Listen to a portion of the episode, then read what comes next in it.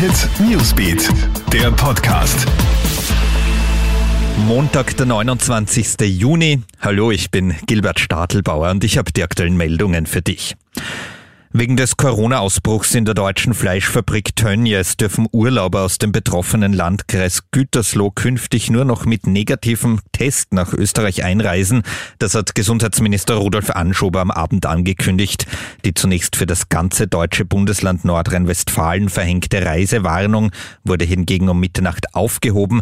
Die gilt jetzt nur noch für den Landkreis Gütersloh.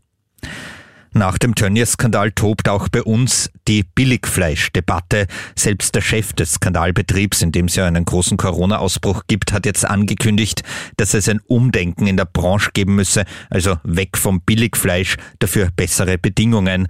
Viel haben wir Konsumenten selbst in der Hand, sagen Tierschützer, denn momentan essen etwa wir Österreicher viermal zu viel Fleisch. Jeder Einzelne hat es in der Hand, seinen eigenen Konsum zu reduzieren, so Veronika Weißen. Weißenböck von der Tierschutzorganisation Vier Pfoten im Krone-Hit-Interview.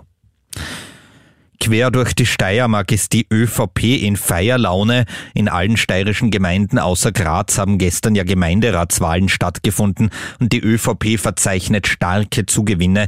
Insgesamt kommt die Volkspartei auf 47,18 Prozent.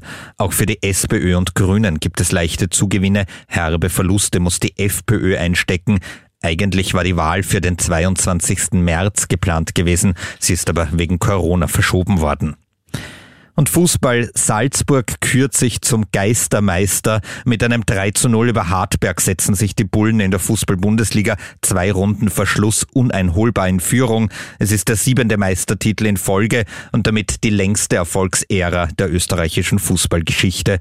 Weitere Ergebnisse von gestern Abend. Lask gegen WAC 0 zu 1 und Sturm Graz gegen Rapid 2 zu 3. Das war der aktuelle Newsbeat Podcast. Bis zum nächsten Mal. Tschüss.